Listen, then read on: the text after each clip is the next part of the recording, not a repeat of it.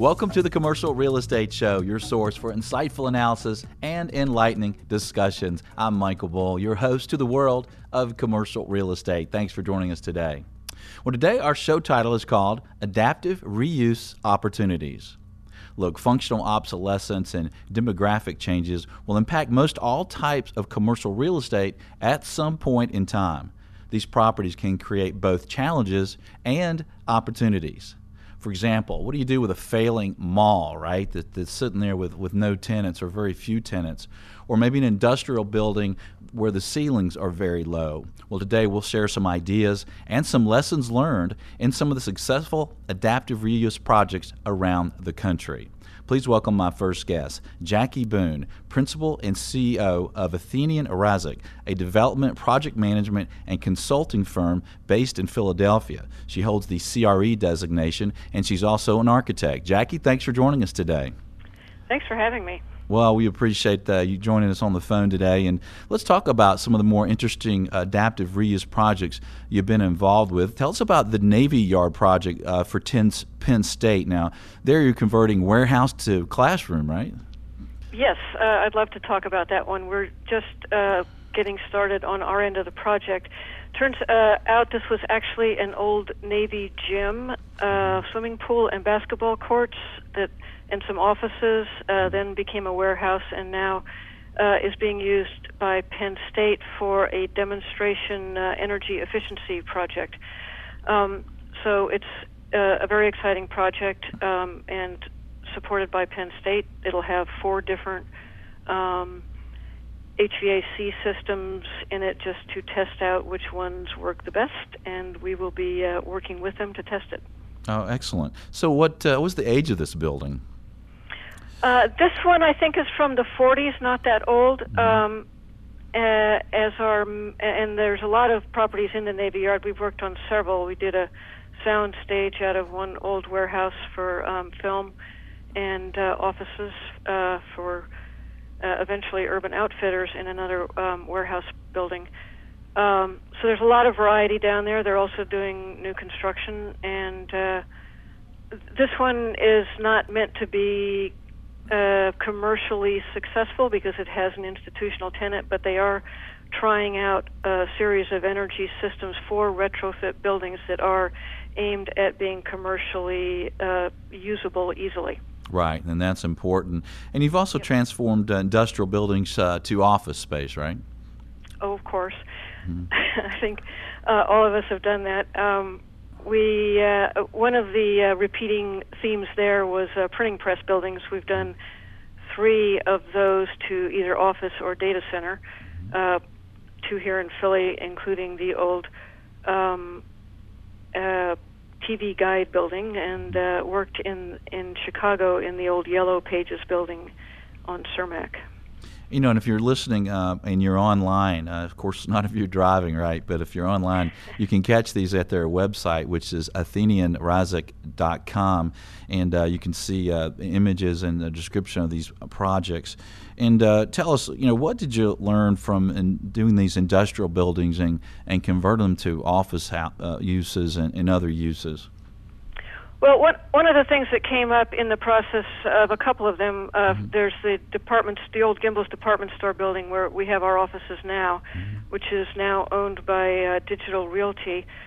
Uh, we learned that some of these properties have very heavy floor loading, uh, particularly the printing press and department store buildings, and high uh, ceiling space, which means they are readily adapted to data centers. So we uh, essentially taught ourselves uh, all about data centers as we grew in the industry and have uh, put data centers in a few of these properties. That uh, that's a tricky business, but can work well. Um, other things we've learned that are important is uh, avoid falling in love with the building. You can always spend more than you want to.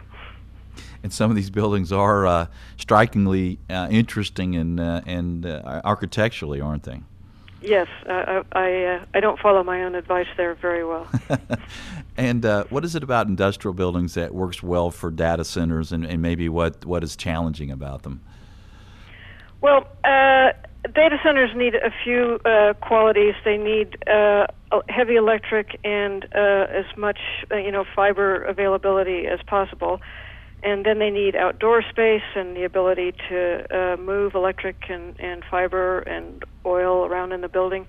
So half of that um, points you to a, a greenfield suburban site, and the other half points you to a downtown dense site. Um, so they can succeed meter location. Uh, if you're doing uh, converted buildings uh, in a downtown, department stores, printing presses, warehouses often have the kind of floor loading you need for a data center and the kind of clear ceiling.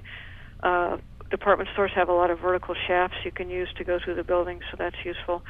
Um, so, some uh, buildings we worked on in New York were uh, was an old tank manufacturer, I think, or bus manufacturer. So that's the uh, biggest data center property in New York at 111 8th. Okay, we're talking with Jackie Boone about adaptive reuse and and um, data centers around the country. Do you expect the demand to, to continue increase uh, with everyone going to the cloud? Well, there will be more data center, but I think it will probably wind up being controlled by specialist companies rather mm-hmm. than you know companies building their own as they have in the past. So that that market's changing um, rapidly, mm-hmm. and there's some uh, energy efficiencies that are changing the market rapidly. Okay, and what about some retail properties, Jackie? Maybe some uh, big box retail or some some malls that uh, just aren't uh, really really working anymore. What have you done there? Well, we've worked, uh, we've consulted on a few and uh, worked directly on uh, at least one. Um, there have uh, been a number of efforts to convert old malls to data center use. Um, it's not necessarily successful. Again, there there will be the floor loading and the access there, but there's a lot of other uh, qualities needed, and the demand for data center is limited. So it's it's not a slam dunk conversion, but uh, can be done. Uh, I've also uh, learned uh, that uh, a, a, lot of our modern retail structures are not built to last, so uh, they have they have issues uh, um, in regard to reuse that way. Right, that's a good point. So they didn't build those to last 200 years, right? Yeah, and I think people are seeing school library conversions on malls, which is certainly a matter of interest because they they have parking. There's a lot of different things that are being tried out. We've seen uh, relative success with uh, call centers because um, they have the, the wide open floors that you mm-hmm. can uh, use to put a lot of people in. Yeah. Yep. That's a great use. Schools and call centers. And now tell us about your office space in uh, Camden, New Jersey. we're uh, we're just getting involved with a warehouse there, which is a uh, gorgeous building. Uh, of course, I'm not in love. Um, I think you and are. And it's a, a, a beautiful, uh, you know, 50,000 square foot warehouse, wide open, and we're looking at putting spec office in there. Um, the uh, reason for that is um, is a tax credit driven. Uh, there are some uh, uh, very um, beneficial credits available in Camden specifically to try to get the uh, city uh, rebuilt and to enliven the downtown. And uh, I think um, rule of thumb in markets that are not booming like New York or San Francisco is you're looking for at least two tax credits on a renovation, which is unfortunate. We'd all like to be doing this um, on an economic basis, but I think it does take some support in most markets. And is that a part of what you guys do as consultants? Uh, is helping find these uh, local and and uh, other tax credits? Yes, sure. Okay. Um, so you know, there's a there's a series that people uh, normally use. For instance, the historic tax credits, the uh, low income uh, tax credits for housing, and then some special things as I'm describing in Camden. Right. All right. And what would be a closing tip for our listeners regarding what you've learned about adaptive reuse, Jackie? Oh gosh, I think I used up all my tips. Uh, look for two tax credits. uh, tax credits. You said uh, what? Don't fall in love with the building. Yep. Uh, and on retail, I realize that may not have been built to last, right? Yeah, those uh, you, you want something that doesn't need great structure for that. and and uh, how about a quick tip on cost? How do you know what this stuff's going to cost? It's hard to, to know, isn't it? Until you yeah you down. might want to triple your first uh, first testament it, it always costs more than you think uh, you know and you get better at it yeah that's um, true Well, Jackie, thanks you for. Can, you know, you can limit your spending by, by planning carefully. Well, Jackie, and thanks for joining us today. Methods. We appreciate you being on. Thanks for having me. Well, stay with us. We'll have more on adaptive reuse opportunities in just a moment. I'm Michael Bull, and this is the Commercial Real Estate Show. We'll be right back.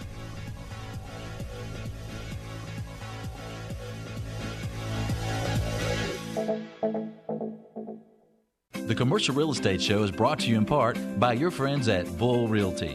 When your business requires proven performance, visit bullrealty.com or call 800 408 Bull.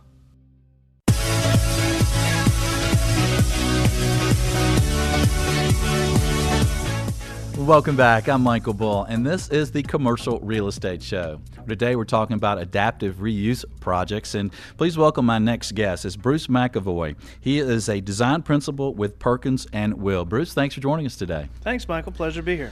And Bruce, I'd like to talk about some of the projects projects you've been involved with, and then after that, talk about some lessons learned and maybe some tips for our listeners and viewers. And if you will, start us off and tell us a little bit about the MODA project in Atlanta. Sure. Uh, MODA stands for actually the Museum of Design Atlanta. Um, it's a small museum directly across from the High Museum. Uh, it's about 12,000 square feet, and it actually used to be a parking deck. A parking deck. Yeah. it was pretty interesting. Um, we were repurposing that building and trying to uh, create some uh, a, a, relevant uh, piece of architecture for the city again. It was a 1986 building. Mm-hmm. Um, had a very strange configuration where there was a horseshoe-shaped driveway right off of uh, Peachtree Street, and you drove directly into the building uh, for on-street parking. Basically, it was a whole uh, whole level of a deck. Two levels below that. And when we did the project, we thought there's a much better urban solution, especially how Midtown has grown since uh, the mid 80s. And what we did was we created a plaza there and then wanted a um, basically a retail tenant or a, a, cultural tenant. If it could be associated with design, great. And Moda um, was actually downtown in Marquis 2. It actually uh, just celebrated its 25th uh, anniversary. It was originally in one of John Portman's model rooms. He uh, was instrumental in starting it back then. It was actually called the International. Um, and they had always dreamed about having a storefront and being in the cultural corridor of Atlanta, which is kind of uh, right by the high in Midtown there. And given the opportunity, they jumped at it. Well, that's interesting. So they probably liked the idea of being in an adaptive reuse kind of project, didn't they? Yeah, yeah. It was. Um, it really fit sort of uh, the mantra and the and sort of the spirit of what they were doing as a museum, and sort of the tenements that they have about sort of looking at the value of design and how powerful it is when you think about this sort of intersection between creativity and functionality. And, and, my listeners and viewers, they have to be wondering at this point, how in the heck do you take a parking garage and make it, you know, nice space like that? Yeah. Well, um, it was interesting. Um, we had been doing some studies uh, for a new home for Moda, had looked at some of the programming and understood basically everything that they didn't have became the wish list of what they what they wanted. So um, when when the 1315 was being redeveloped on Peachtree, um, that space was kind of leftover space underneath the building. Um, so we basically enclosed it with a, a, curtain wall system on the east and the west side. Uh, the north side was partially enclosed um, and just had a rail uh, for the parking, so we put some storefront there as well. And then the southern uh, the southern half of the building was basically taken up by another tenant. So um, once we had the shell then that's that's all we needed. Then the the real challenge began about again, like you said, how do you take what was a a parking deck and turn it into a museum? So. Yeah, I was in a bar uh, one time in a building I sold that was a parking deck uh, below a building, and they took this, uh, and this was in Midtown too, over on Crescent Avenue in Atlanta, and they transformed it into a club, and it was actually pretty cool. Yeah. You know, thinking taking dark, dank basement space that really wasn't being used for much at all at the time, and and creating uh, great space. Or what are some of the the challenges that you faced? well, that? Well, with that project, there was um there was a question of sort of the height, the actual section of the building. Uh, for a museum, you want to have um, as much height as you can get. The more height, the more flexibility you've got. And typically, your ceiling's going to carry all the infrastructure you know the environmental systems, uh, lights, uh, track lighting, all the things you're going to need for a museum. one thing we had to do um, as well was a structural adaptation of the building. You'd think, okay, if we can park cars there, certainly we can have some people mingle around and, and look at design. But it turns out the live load of that assembly was greater than a parking deck, so we actually had to improve on the structure, sister some beams in a couple of areas um, underneath the museum to actually upgrade the structure. Um, once we did that, then the real the next challenge was sort of how to preserve that height. So um, I think when you get into these projects, just kind of uh, coming at it with a fresh pair of eyes and and not being afraid to be creative. So what we did in this case was we did a horizontal chase, meaning between the one tenant that was existing and Moda, we created basically a small uh, run that we could run all the ductwork and service for the building. Um, basically through the space horizontally, as opposed to what you would traditionally do, putting it in the ceiling. Um, by not putting it in the ceiling and just getting the services up and over the, the ceiling, we could compress that that section we needed above the ceiling to about a foot. So gave us a great sort of 13 foot gallery height as opposed to, you know, if we did it the traditional way, we'd be lucky to probably get 10. And then you had good ceiling height to start with. Because I know some parking decks uh, aren't the ceilings aren't that high. No, no. You can and jump I up think, and down and hit your head. Yeah, I think we um, we benefited a little bit from uh, this. Was probably back then uh, the part of the deck they were considering to be uh, for handicap. So we had a 14.6 floor to floor, which was, like you said, generous. Well, tell us about um, zoning and permitting for a project like that, and uh, were there some challenges there, or was that easy to do? Um, with that specific project, we had a lot of help from Midtown Alliance. Um, as you know, Midtown's in an overlay district, and um, I think as long as um, you can develop trust with the local building authority or wherever you're working, and they see the value in you upgrading a project or upgrading the infrastructure within the the, the urban fabric, you're actually going to get a lot of support. Um, and we did. I think the only time we had some issues was really outside the walls of Moda when we were trying to do some sustainable features with the project that um, that Midtown just didn't recognize yet. We were trying to do some bioswales and some things to to help with uh, stormwater issues here in Atlanta, but. Uh, we were probably being a little too progressive for where the city was at that point, but that was really the only pushback we got. Interesting. Well, let's talk about estimating your costs. I mean, I guess you're just going to look in a book and say, "Hey, what's it cost to take a parking deck to a studio or to?" Yeah, um, it really, in this case, it was great because there wasn't a lot of deconstruction, which is something you need to watch out for in these projects. When you get into kind of dismantling the building, you never quite know what you're going to find in there. Um, in this case, since it was a deck, it was pretty bare bones to begin with. So it was it was pretty much an um, an additive process um, as we went through to create the the, the project. But I think in other projects, um, it is. It's difficult. Um, you can do some due diligence in the beginning. Uh, a lot of times, you'll um, get access to the project. You can try and get into the get into the ceiling spaces, some other things. Um, you really just need to watch out for um, all those things you don't know, you know, and also some of the materials that might be in the original building. No, you, nobody wants to hear the word abatement when you're doing one of these projects. right. And the unknowns can be scary. So Yeah. uh, you may have some percentage of your cost for, for those unknowns in a new construction project, but uh, what might you increase that to in a, an adaptive reuse? Yeah, well, I think um, the way that uh, financially, just in general, when we'll talk about an adaptive reuse project, we kind of like to think of it as okay, if you were doing a new project, um, you know, it's it's coming forward. What are you saving by doing this adaptive reuse? So a lot of times you're gonna there's a lot of embodied energy and a lot of embodied cost in say the structural system that you're gonna get just basically right out of the gate, um, as long as it works for you. Sometimes building systems are there that can be um, partially salvaged or partially used. Um, sometimes they they've just been added for some reason and somebody, you know, a tenant ducked out or something. So Yeah. Yeah, adaptive reuse can be a great uh, way to, to salvage a building and salvage some value. I mean, we sold a, a hotel that had become defunct and uh, functionally obsolete, and we sold that uh, in downtown Atlanta to someone who did student housing. And like you said, they were able to use the structure and uh, save quite a bit of money. yeah. And, uh, and then maybe they have a more interesting project at the end of the day. right? Absolutely. Yeah. And, and when you look at it that way, you kind of came out ahead. Yeah, I'm sure they, they probably encountered some strange things or anomalies, but man, getting a structural frame up and having basically the project halfway there, that's nice bottom line. right? Yeah, it is. We'll have to take a short break. Here We'll be more on adaptive reuses. We'll be right back. I'm Michael Bull. This is the Commercial Real Estate Show. The Commercial Real Estate Show is brought to you in part by Florida International University. With FIU's Fast Track system, you can earn your master's in real estate in just 10 months without interrupting your career. Visit FIUOnline.com to learn more. That's FIUOnline.com facebook.com.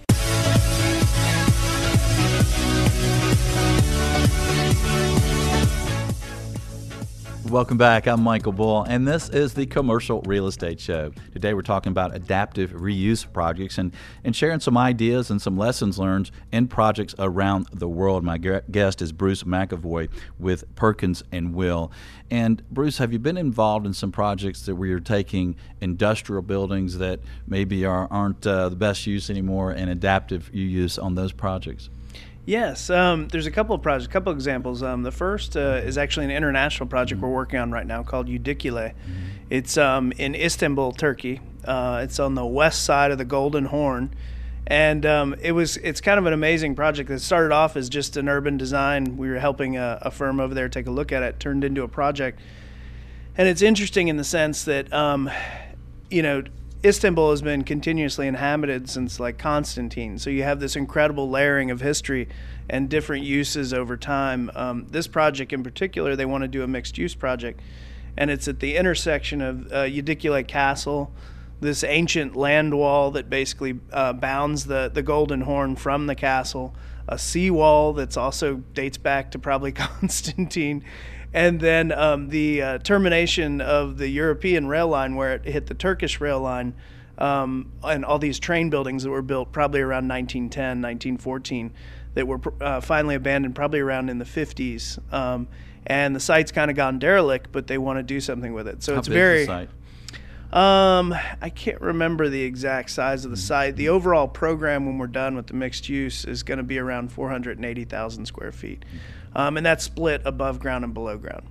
Um, but it's it's kind of crazy that you have this intersection of new development, these old industrial buildings, ancient ruins, and the idea that all of this is going to layer up as a partnership, basically, with the local government in Istanbul, as a um, as a historic preservation slash repurpose, reuse, adaptive reuse. So. Um, kind of a little bit of everything in that project. That's great. And what do you have there? Do you have hospitality and? There's um there's a, a healthy mix. They want to do high end retail. They want to do some hospitality. They're looking for a, um, a hotel partner right now. Um, there's actually going to be a cultural center that tells some of the story and the, the heritage of the site. Um, small museum component. Um, there'll be a mosque on site for the neighborhood just to the north of this uh, area, which is um, going to be again serviced by the project.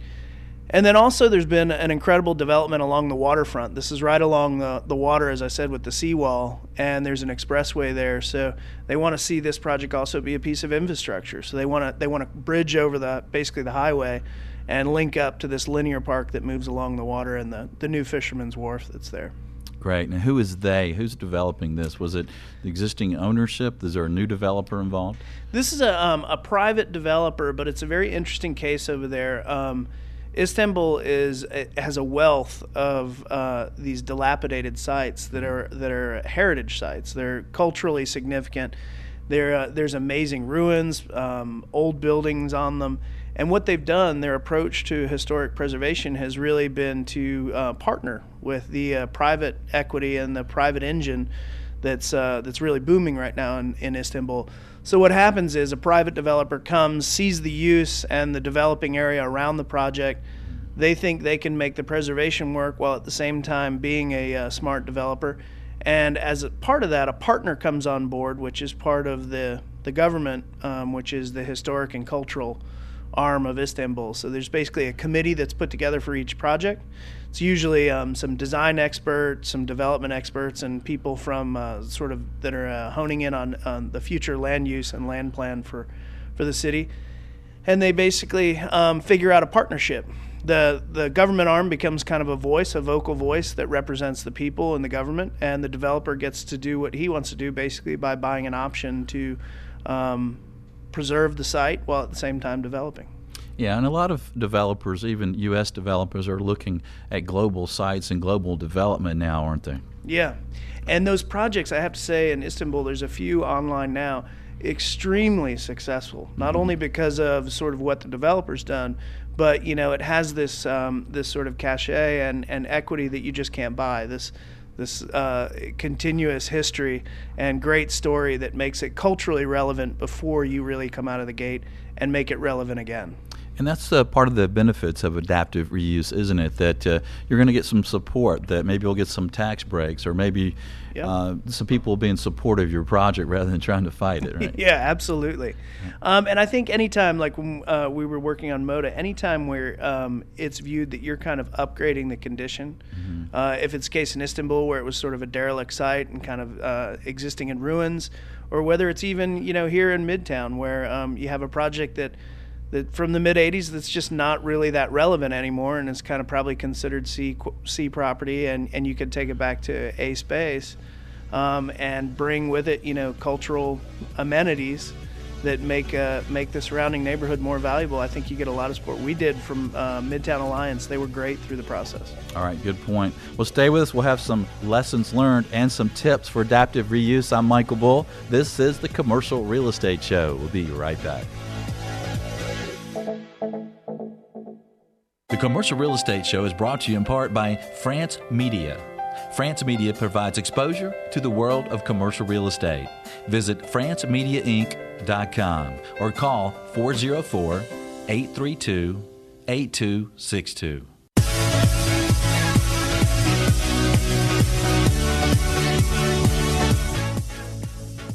Welcome back. I'm Michael Bull, and this is the Commercial Real Estate Show. Today we're talking about adaptive reuse projects and some lessons learned and some tips and strategies. My guest is Bruce McAvoy. He's a principal with Perkins and Will. And Bruce, what can you tell us about the entitlement process and, and zoning in these projects? Is some, I know it's it's crucial. At how big of an issue is that when you're changing use? Um, well, with the projects we've discussed so far, um, MODA and the project in Istanbul, mm-hmm. I think as long as you're moving the right direction as far as uh, value, so if you're sort of upgrading a site, uh, taking an industrial site, say to mixed use or to office or to residential, um, like we're seeing around town, um, you tend to get a lot of support because you're going to see an increase in land values, the project seen as an asset to the city. Um, and then, uh, you know, with any luck, if you're in the right zone too, maybe you get a little bit of help from the city, whether that's um, for tax incentives or um, actual money that's available, bond money sometimes. In the case of uh, 1315, there was some TARP funding that basically dropped our our interest in the deal, which uh, again went towards the bottom line and allowed us to do some of the things we are doing with MODA. Yeah, this is a good point. If you're improving the use of the property in the neighbors' minds and in the politicians' mind, it yeah. Could be pretty straightforward. But uh, I know in some cases where you're taking a mall and you're doing some other use that maybe the neighborhood doesn't think is, is, is as great as a mall, but you may have a mall that's just defunct, it's just dead, it's just not going to be retail anymore, and you, yeah. you have to get the get the the neighbors and you've got to get the politicians on board.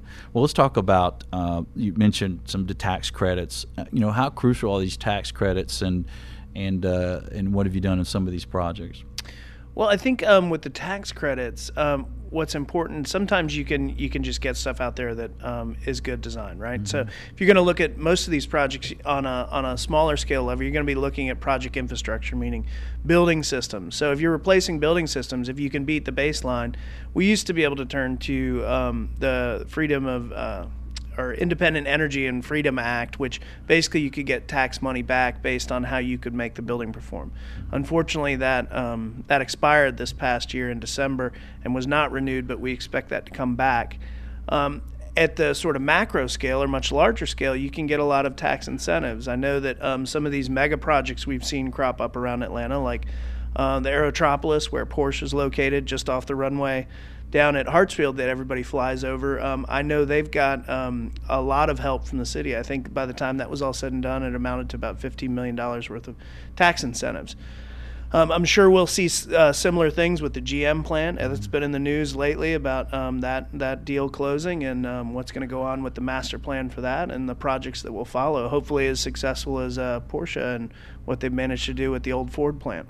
Yeah, and these neighbors uh, usually the neighborhood groups and, and things can be influential uh, with the politicians on what happens in these projects. And they have got to understand that, look, that there's some tax incentives, but you're going to bring jobs, you're going to bring shoppers, you're going to increase the value uh, of, of your property and your business in the area, aren't you? Yeah, absolutely. I mean, when you think about um, sort of holes in the urban fabric, like where Moda is located, mm-hmm. that was kind of um, a little bit of a, a of a desert between uh, sort of the Colony and 14th Street corridor there, uh, all the way up to 17th, which was the next sort of moment you had retail. Um, and I think with uh, coming online across from the High Museum and the Woodruff Art Center, um, was a natural for Moda, and it actually created yet another destination. And when I think you can create these sort of magnets or destinations in a city, um, that just helps everybody. It's going to help property value. It helps the traffic and bringing people through, and it's going to affect the tax base as well. Yeah, yeah, that's important. And Bruce, you've been involved in a lot of these projects. What are some of the major obstacles? What are some of the challenges with these adaptive use, use projects? Well, I think um, having the right target to begin with. You know, uh, we've talked about uh, several different projects at different scales today, and I think location, like in real estate, is everything, right? So having yeah, and timing, and having that location. Um, and, and having the right location that's ready for redevelopment um, is key. Um, once you get into the project, I think understanding sort of the basics of what's there because um, the way I like to think of it, and um, I think some of the savvy re- people that are doing this redevelopment, they think of the project as a head start, right? So, what's the structural system of the project? What are the building systems in place? What's the infrastructure from the city that's feeding the site? Once you start to take all that into account, that's sort of in a price model are things that basically are coming off your end and are existing conditions. The places I think you got to be careful are um, what was that use before? Like some of these industrial mm-hmm. sites, you start getting into some of the things like soil contamination or abatement issues just because of construction means, you know, say from the 50s or 40s when some of these things, you know, became uh, became a reality. Those are the things where um, money can start to evaporate pretty quickly, and you probably need to be careful. And speaking of good locations, uh, as an example of a good location, you have the Atlanta Media Campus, right? That's an adaptive reuse project in Gwinnett County on I 85 uh, north of Atlanta, right? Yeah, yeah. We've been um, helping Jim Jacoby and his group take a look at that, do some master plan work with them, and um, they have just been doing um, a great job with uh, sort of the local movie industry. I mean, you name it, they've had the stars through there and that's um, an example, again, of taking something that was probably underutilized. Um, OFS was the original tenant who makes fiber, uh, fiber optic. They're still on site, they're still producing fiber, um, and but th- they're probably um, overserved by that site and overserved by the infrastructure that's there. So um, Jim and um, his group have kind of come in and taken some of that extra space, including an entire uh, factory building that was under construction before uh, it was no longer needed and converted that to sound studios, which is, um, I'm sure, has been wonderful not only from the standpoint of um, what's going on on that site and the intersection there at Jimmy Carter and 85, but also for the tax base of, uh, of Georgia and, and sort of what we've been trying to do as far as bringing movies to Atlanta. Yeah, that's a good point. So if you have an industrial building, just turn it into a movie studio, right? It's that, it's that easy, right?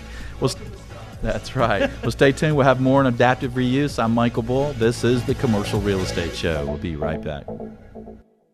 Does your company provide professional services to the commercial real estate industry? The Commercial Real Estate Show is an excellent way to reach your target audience.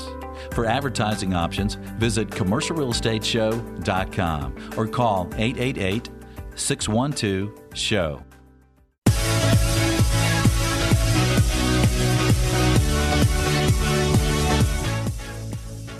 Welcome back. I'm Michael Bull, and this is the Commercial Real Estate Show. Remember, if you're listening to the show on one of the radio stations around the country, at the show website, commercialrealestateshow.com, we're going to have some images and things of some of the projects we're talking about. And also, you can catch this show on uh, video or the audio podcast at any time you like. Just visit CREshow.com. Well, today we're talking about adaptive reuse projects, and my guest is Bruce McEvoy with Perkins and Will. And Bruce, can you? This is our last segment of the show. Can you leave us with some tips and uh, for their listeners and viewers about uh, adaptive reuse if they're involved in a project? Yeah, I think um, again the the right mindset going into the project when you think of it financially. Um, you're coming out ahead by doing this, but that being said, you need to be prepared for the uh, for the unexpected. So you know, a healthy healthy contingent. Also, the uh, due diligence period. Mm-hmm. You know, when you're starting to look at these properties, um, it would be great to have somebody who's um, who's also probably more um, uh, more versed than say just your design team. So an expanded design team that includes maybe contractor or your partner going forward that can help you with some of that due diligence. A lot of times there's uh, some subtle forensics that can be done on a project, and it'll kind of let you know what you might be facing, whether that has to do with the structural system of the building, which might have to be upgraded, might be fine. Um, the mechanical systems and the building systems uh, that are present are those in good condition? Do you have to kind of gut the project to start? Um, and then, you know, sort of the idea of is there other issues, contaminants? Um, is there asbestos on site? You know, some of these old industrial projects uh, might date back to you know the 40s and 50s. By the time you really get to the the base layer of construction. And there's also some things to think about too in the, the demolition or the removal of the improvements. That I like what what uh, your architects call it deconstruction. Yeah, yeah. I mean, I think deconstruction is another thing that you can start to look at when you get into the project. If if if you have a say a project where it looks like people got up at five o'clock one day and just left, there's a lot of embodied value in that project before you get started. Mm-hmm. If you can deconstruct it, divert uh, divert basically um, valuable things in the project before you start that can either go to a place like the Life Cycle Building Center, it could go to uh, places in need that are nonprofits. Um, I know when we did 1315, um, that was a healthy component that we were able to basically donate, which became part of a tax strategy again. So, deconstructing the project in a in a manner where you can capture the value um, can add to your bottom line and can add to the the actual formula for the whole project. Good point. And there's also some brand value in these types of projects, uh, isn't it? You're taking a dilapidated building that maybe is an eyesore that's not uh, r- not much tax revenue there, and you're creating something so your yeah. tenants and end users can benefit, right? Yeah, I think um, there it's hitting on all levels too. You're mm-hmm. exactly right. So mm-hmm. everything from sort of the developer side, where, where where the developers are telling a story and their commitment to the environment. Uh, maybe of, of, taking something that was underutilized. Maybe it wasn't, um, you know, ecologically sensitive, and they, are changing that. We're seeing it at the corporate level with some of our um, our, our world clientele that basically they're telling a story and, and an ideology of what that company's about. Their real estate needs to match that story. So projects like this become very attractive. Um, when you go even further down to say the tenant level, you know, we've all seen the millennials come into the, the, the workplace and they have a um, they have a very set view of the world, and the, and they want to um, have an impact on the world, and and they're they're uh, cause driven.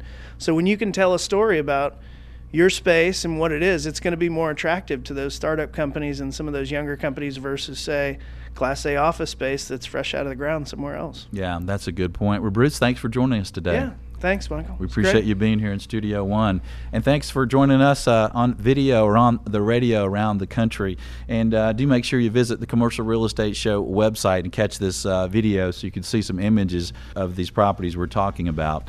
Be sure to catch future shows of special interest to you. Sign up for a once a week email announcing the show topic at commercialrealestateshow.com. And be sure to join us next week. We'll talk about healthcare and healthcare real estate. Thanks for joining us today. Until next week, be sure that you always lead, learn, and laugh, and join us for the Commercial Real Estate Show. The Commercial Real Estate Show is brought to you by Florida International University. Earn your commercial real estate master's degree in as little as 10 months. Visit FIUonline.com.